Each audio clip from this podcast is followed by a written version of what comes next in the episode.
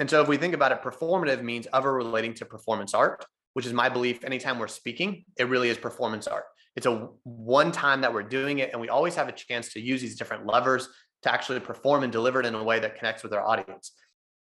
You are listening to Amplify Your Success Podcast, episode 269. And today we're going behind the scenes to discover how to tap into your prospects' buying emotions.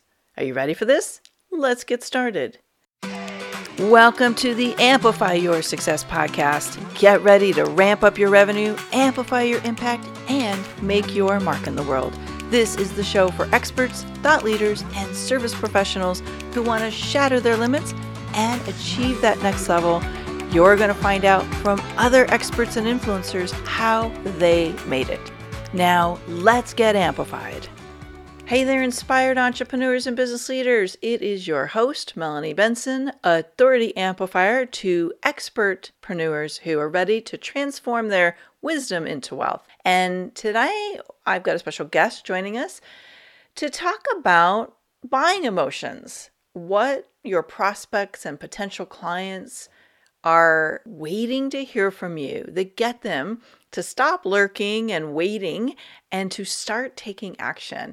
This is a really valuable insight to discover because we've all had those clients who we know we are meant to help. They there is this exquisite opportunity for you to share your superpower and help them solve a problem or get to a goal, and yet they just wait, they hold off.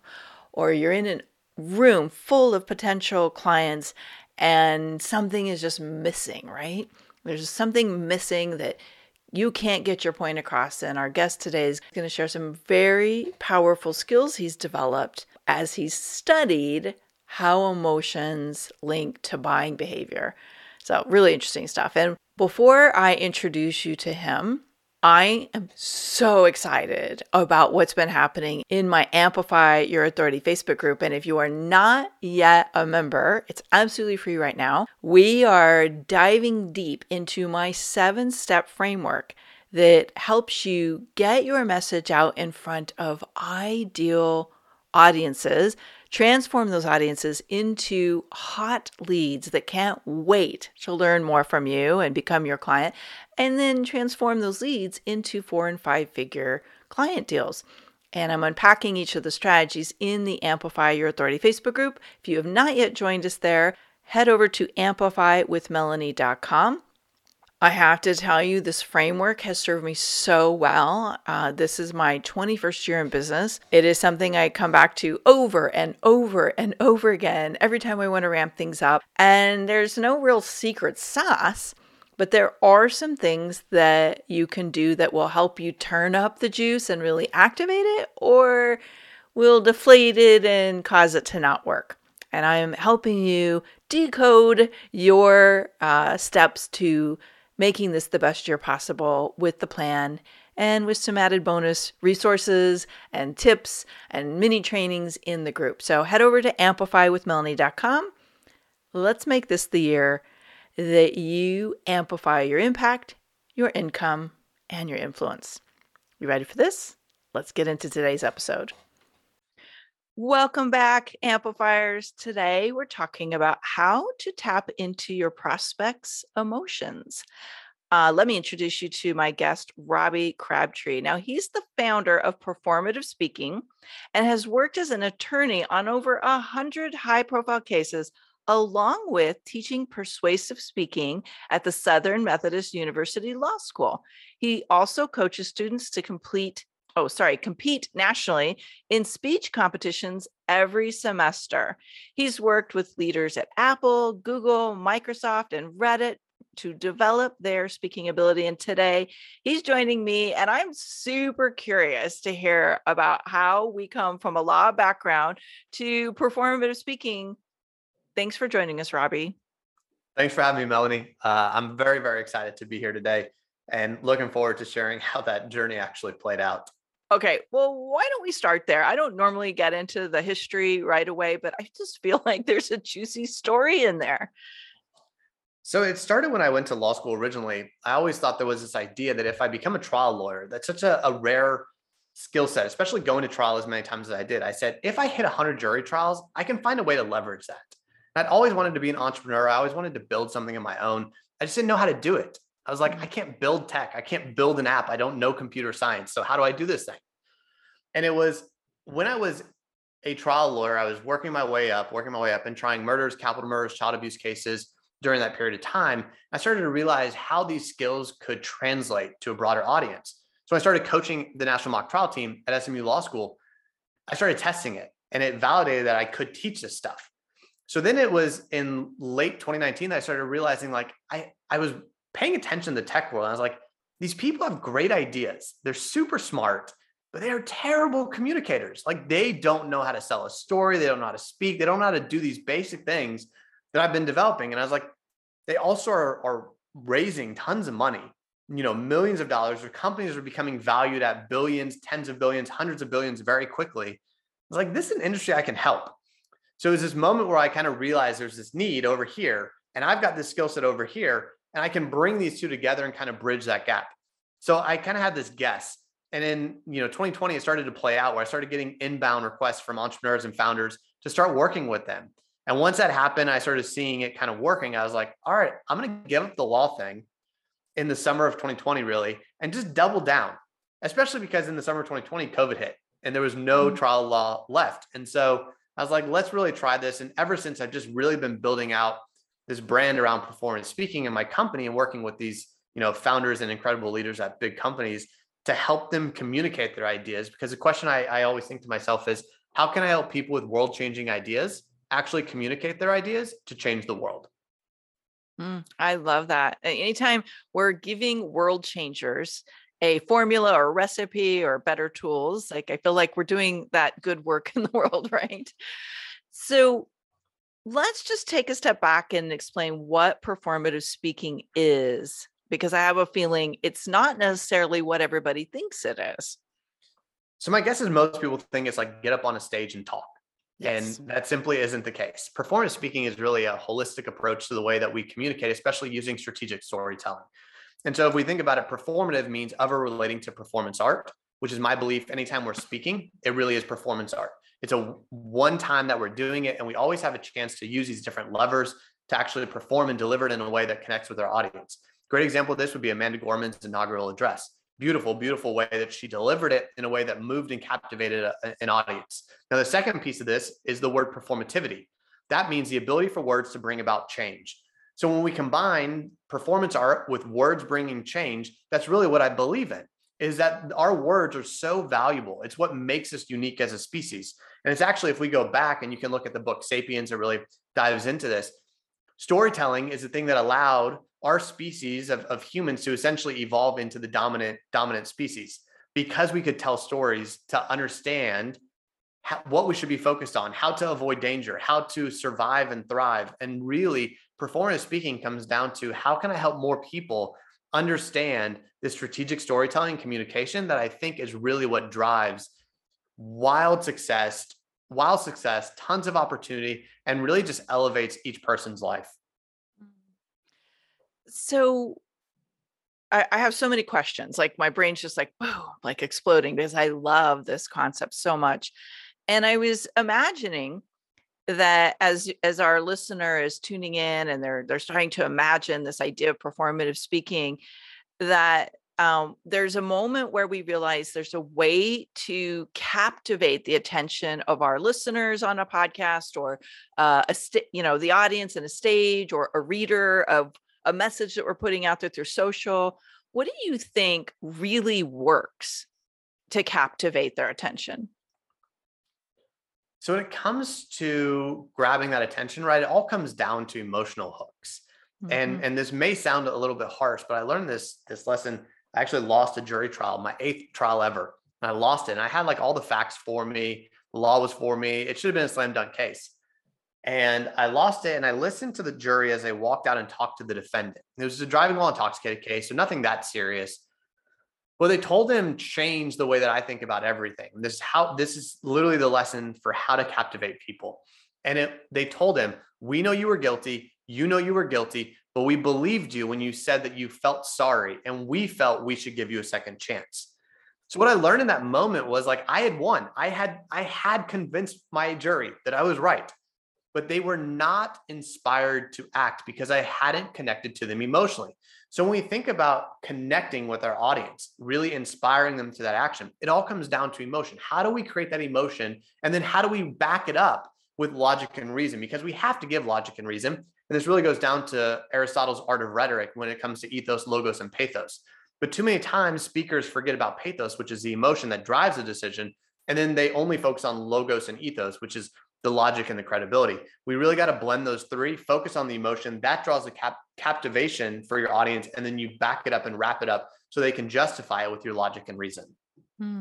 That makes perfect sense. And I mean, I've heard for years about uh, emotion and how it it's the the one thing that inspires people into action, but I think there's a kind of a misnomer, if you will, or a myth that a lot of people learn uh, when they're trying to learn how to speak or maybe share a message from a podcast, and that is to be excited.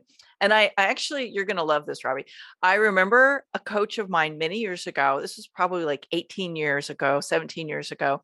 And she i remember because my speaking was not so great back then you know i was like very stiff i was still kind of coming out of my corporate energy and trying to find my own authentic voice and she used to say just be excited. People will buy your excitement. And i'm like that's not working. So what is your take on being excited? Is that enough to make your prospect excited to work with you or at least to raise their hand and say how can i get more from you? The the harsh answer is no that's okay. That is, I didn't think so either, but that's that's not good advice. And here's okay. here's why. Because that's a very cookie cutter approach. Every audience needs something different. They need to feel something different, right? And excitement oftentimes isn't that thing. So if we go in thinking, well, if I'm just excited, they're going to be excited. Let's let's first off say excitement not be may not be the emotion they need. The second problem with that is just because we ourselves are feeling an emotion does not mean the audience feels the same emotion. So if I come in excited, that might actually push off my audience because they may be like, whoa, this person's way too over the top. Like I, I'm shut down.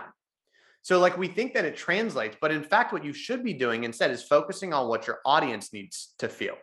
When we focus on that, so this is actually where, where performance speaking kind of differs because I, I tell people, ask this question, where's your audience at currently? Where do you want them to end up? What do they need to feel to walk that bridge to get to that where they want to end up? And then the important part is when have you yourself felt that emotion? Then we go to what i call an inspiration list things that you keep as a speaker it could be television books ads travel experiences things when you have felt that emotion that specific emotion that you want your audience to feel. And now we reverse engineer. Why did you feel that way?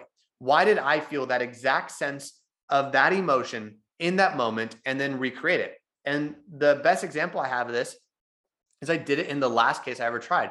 And I was a defense attorney at the time defending somebody of murder. And he had killed his brother on video. There's no doubt about it. But I believed it was self defense. But in order to connect to my jury, it wasn't about how I needed to feel, it was about how they needed to feel. So I went to my favorite scene in the West Wing. It's from Take This Sabbath Day, and it's talking about capital punishment. And it's a conversation between a rabbi and Toby Ziegler, who's a communications director. And I broke down exactly why does this scene work for me? And it was the words they were choosing, it was the way that they were saying it, it was the setting, it was the mood, it was the delivery. And so what I did is I went in that courtroom and I recreated all of that sort of vibe, that feeling, so it would connect with my jury. And by the end of it, my jury was crying at what I was saying and ultimately came back with a not guilty verdict on that murder. And that that client actually got to go home to his family. But if I was just going in there and trying to give them the emotion that I was feeling, it wouldn't have connected because I instead approached it as what does my audience need to feel? Then when have I felt that? And now how can I translate that to them? Hmm. That is very powerful. And we all know that uh, great script writers are excellent at tapping into emotion. It's the hero's journey concept. And what I'm what I'm interpreting and what you're saying is, in a way, we're bringing some of that into the way you communicate from a stage or share a message in whatever vehicle you or platform you're using. 100 percent. Like you're doing it, whether it's from a stage, whether you're giving a presentation in front of a, you know, to your bosses or to your subordinates it could also be in a written piece on LinkedIn. In all honesty, mm-hmm. think about how can you create that emotion. That's oftentimes you know, maybe it's short sentences that create what I call musicality. And it's, you know, long sentences until short. And it could be like one, one word sentences where it feels very much like boom, boom, boom. And all of a sudden we're getting this rhythm and we're getting this depth to bring it to life, much like a scriptwriter would be doing in order to show the actor how to deliver it. And you should be doing the same when you're writing something, you're writing it in a way to show the reader this is how you should read it so you can feel it the way I designed it. Hmm. Uh, so, say someone's listening in right now and they're realizing, okay, this is not my area of expertise. I don't do this well. I know I could um, master this area a bit better to get better results. What is uh, your advice for someone who's ready to inspire and encourage others through their storytelling? So there are a number of ways to, to do this, and it depends on what level of kind of conviction and buy-in you want to go into, right? So obviously you can work with somebody to like that's going to be your highest level, like getting an actual like coach to to really dial it in with you. But there are other ways too. I mean, you can start reading and, and watching sort of courses or free videos. To be honest, like you can do a ton if you just start intentionally consuming. That means movies. Why do you feel a certain way? Watch speeches of your favorite. Go and watch who are your best speakers? Who are your best storytellers? That could be somebody like a comedian that you really enjoy and you love watching them. Jamie Foxx is a great storyteller. You can go watch Jamie Foxx and you can learn from him when it comes to storytelling. You can go watch Pixar. Pixar has an entire breakdown about how they tell stories. Guess what? All of those things apply to you as a storyteller as well. The principles continue to go no matter where you are. So you can also read books. Some of my favorite things to teach people are reading books like Gates of Fire by Steven Pressfield, The Things They Carried by Tim O'Brien, Dune, like we just saw the movie, but there's also the book. If you are paying attention to these things, they can be both highly entertaining, which great speaking should be, but they can also be very informative and educational in terms of how do you tell a great story? How do you structure it? How do you think about it? How do you set up the characters? How do you world build? How do you do all these pieces? And you watch people who are great at delivery as well. So you combine the content, you combine the strategy with the delivery, and all of a sudden you start becoming a really great speaker. And then if you want to get to that, you know, top 5%, top 1% of the world, you start working with people who are really experts in the space that can deliver those kind of results. Mm. That's beautiful. I, I always loved Star Wars for that reason because not only is it a great story and it's very inspiring and it moves you through a range of emotions, but if you know the backstory about how these books were written and how the movies came to life, there was a lot of study about creating certain emotional arcs. And so find something that you resonate with. I love that advice and figure out a way to kind of model it. And I'm all for hiring coaches in this area because what I think happens sometimes is people learn these concepts, but they don't know how to integrate them and make them authentic to them. And so that was actually my next question for you. Because I know for me, when I was studying other people's strategies, I was like, who am I? I feel very stiff on stage. This is not my voice. And everything stopped working. And it wasn't until I really figured out how to integrate these strategies and make them my own that I felt natural and authentic and back in my power. And so if somebody's um, maybe bumping up against some resistance or a limiting belief, maybe even that they can't perform in their storytelling without feeling uh, inauthentic or you know what I'm saying. Um, what would you give them advice to feel more confident that they can integrate these and make them their own? So I'm a big fan of always saying, like, I don't want to create another Robbie Crabtree in the world. Like, there's mm-hmm. already one of me. Nobody needs to sound like me. Like, I've I've I've got me down. So let's continue to help other people sound like the best version of, of themselves. Now, here's where I will give some pushback. A lot of people will use the term authentic. They don't want to, like, they want to say authentic to their voice. But what they're really saying is they don't want to push themselves to grow and to test mm-hmm. things. Because I wasn't a coffee drinker up until I went to law school. I would have told you I'm not a coffee drinker. My authentic self is a non coffee drinker. I now love coffee because I gave it a shot and I tried it and I was like, this is great. So I think sometimes it comes down to being willing to experiment and try things. Now, when it actually comes to this, what we want to start figuring out when it comes to integrating these sort of ideas is what is that voice that you want to be able to hit? How do you want to sound up on stage? And then test it and retest it and try new things because it really comes down to practice and feedback. Practice and feedback. And this is where getting a set of eyes on you who really knows what you're doing comes in in so handy because I can watch the clients I work with. It's oftentimes founders who are trying to fundraise and they're pitching to investors and then leading teams. And these can be, you know, $20 million type conversations that I'm trying to help them like to nail themselves. And oftentimes we'll be like, well, Robbie, just tell me what to do. Like, I can't tell you exactly what to do because we've got to figure it out for you. Because what I would do isn't the same. So what I end up trying to do a lot of when I work with with clients is to find examples to be like, hey, I think this section or this part of the talk should sound like this speech from JFK, or should sound like this scene from Hunger Games Catching Fire, or here's musical notes that I will actually write onto the words because I think it should sound like this, because that's going to spark this creative part of the brain. And so there's so many moving pieces that you start to put in. But the truth is, if you're just out there and you're trying to be like, Robbie, I, I get this, I want to get better at this. The truth is, practice and push yourself out of your comfort zone and then get feedback.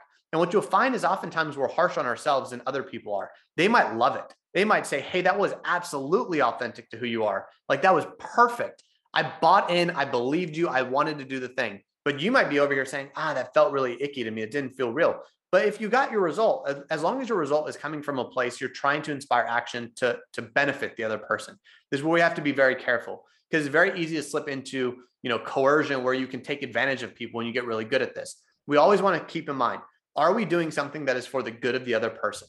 If we are, then keep moving into that and keep learning so you can develop and, and get better results. Mm. So insp- I'm so inspired right now. Now I, am like gonna go uh, look over how I tell my stories and see what I need to incorporate from your advice today. This is brilliant, Robbie. Uh, what is your preferred way for people to connect with you and learn more about your work? The easiest way, honestly, is to follow me on my socials. I'm very active on Twitter, which is at Robbie Crab. I'm also very active on both LinkedIn and Instagram. Those you can find me LinkedIn, Robbie Crabtree. On Instagram, it's at the Robbie Crab. That's where I'm nice. most active. You can reach out to me. I love to provide daily, like daily content there because it's a way of talking to people and, and giving kind of free ideas because most of my my normal work is you know is a pretty heavy investment. And so this is a way that I can connect with more people on a mass scale and say, like, here's some things you can take and actually learn and develop and, and use yourself so you can elevate this skill. Because I think so many people overlook the power of great storytelling and speaking mm-hmm. and communication as a whole. And, and they're just leaving so much growth on the table, so much income on the table, and also just so much happiness. I, I agree. I agree. I'm all for optimizing our uh, performance, our our strategies, so that we get better results, and it's more fun in the process. Well, you know what's coming. This is the time where I'd like to ask a couple of fun questions just to get to know Robbie a little bit better. What would you say is the boldest thing you've had to do to get where you are in your business today?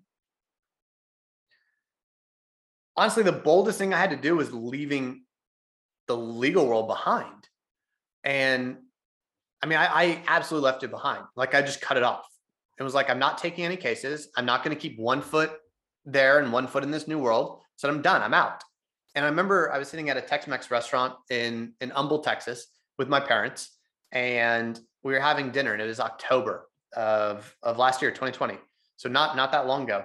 And my dad's just sitting there across the table from me, and he is saying, "Robbie, like, what the hell are you doing? Go back to being a lawyer. Like, that's what you went to school for. That's what you're good at. Like, this is ridiculous. Go back to being a lawyer. Like, stop this kind of foolishness. And I remember just being like, Dad, I'm telling you, there's a thing here. Like, I'm gonna keep going into it. Like, it's it's a thing. And all my friends said the same thing. All my legal friends, all my high school friends, all my college friends. It was just a constant barrage of this isn't a thing, Robbie. Go back to being a lawyer. Go back to being a lawyer. And that was by far the biggest risk that I had to take was just continue to tell these people, no, no, like I don't care. I'm going all in. I may not be making making income. I may not be making what I think I should be. Like I've got all these people who want to work with me in the legal world, but I'm not doing it. So that was by far the, the toughest moment. And, and luckily I, I held strong and continued to push through. Wow, good for you. Congratulations. Because having that um, resolution and conviction on something you haven't particularly proven out yet takes a lot of guts. Like it takes a lot of courage. And it, there's a lot of noise that people are going to give us when we're stepping fully into this like thing we know we're supposed to do, but we don't, we can't like prove the results yet. And I have clients all the time saying, uh, my husband's challenging me. Like, is this really going to work? Or they're like, uh, how do I make this transition from the thing I've always done to this thing I know I'm supposed to do? And and like, yeah, sometimes you just got to leap and you got to work your butt off to make sure that what you're doing now is really going to pay the bills. So you're a great testimonial to that. What's one thing you wish you would have done sooner now that you have your business that's made it perform better?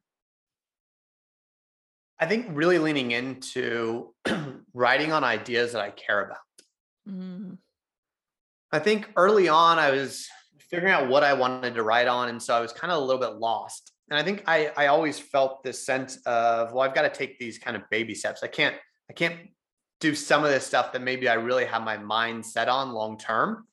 Early on, I was like, ah, I got to talk about things that honestly, like I felt I found very boring. Like general public speaking tips are very boring to me because I love like the strategic part. I love the storytelling part. Like that's the stuff that fires me up. Don't get me wrong. Like I can talk about cadence and rhythm and and all the normal stuff like stop saying um and take the right pauses. But early on, I was writing on that because that's what people were telling me I should be doing. They're like, this is what you should write on because this is what people want to hear. But the problem is that was connecting with people that weren't my target audience. That was connecting with people that were never going to hire me to do the work I want to do. And honestly, I think you've got to make this decision as an entrepreneur is who do I want to work with? Like what type of people do I enjoy being around? And so I wish early on I would have focused more on writing the stuff that I care about, which I'm now writing a lot more on, which is like strategy and fundraising and like all these different like structuring and framing pieces and things that get like very tactical and deep in the weeds, but that are also always focused on storytelling. Like storytelling is a thing that just resonates throughout all my writing these days. And early on, it was too much general public speaking. And that was a mistake. And, and I really kind of regret not doubling down earlier on like my love of storytelling. Uh, that's really good advice. Cause I think if we can uh, hone in our focus and really do the thing that, like you're saying, like what does our audience need to hear? The audience we want to work with, not the general audience. It makes such a big difference. So uh, I can relate. I did that too. Robbie, thank you so much for sharing your wisdom today and inspiring us with this idea of storytelling the way you do it. I highly encourage you to check out Robbie, connect with him on his socials. Uh, we'll link up some other resources because I have a feeling there's some other cool stuff that Robbie's up to that uh, we'll link up in the show notes for you. And Robbie, uh, thank you for doing this work in the world. It's such a valuable asset to anybody who's a fire starter and a change agent, and a trailblazer, and they need to get the communication down so they can inspire those people into their movements. I love it. Thank you so much, Mel. This was absolutely fantastic. And uh, just love jamming out with you on this stuff. Cool. Me too. Thanks for tuning in today, Amplifier. Be sure to join us right now in the Amplify Your Authority community at authorityamplifiers.com, and I'll share my seven proven tips to be a highly paid expert that stands out in a crowded market. Plus, we're going to keep this conversation going, and I want to hear from you how you're going to amplify your authority and make a greater impact. Before you go, please take a minute to give our show and our guests some love over on your favorite podcasting platform. Subscribe, rate, and review. Leave your full name, and I'll spotlight you and your authority on social media.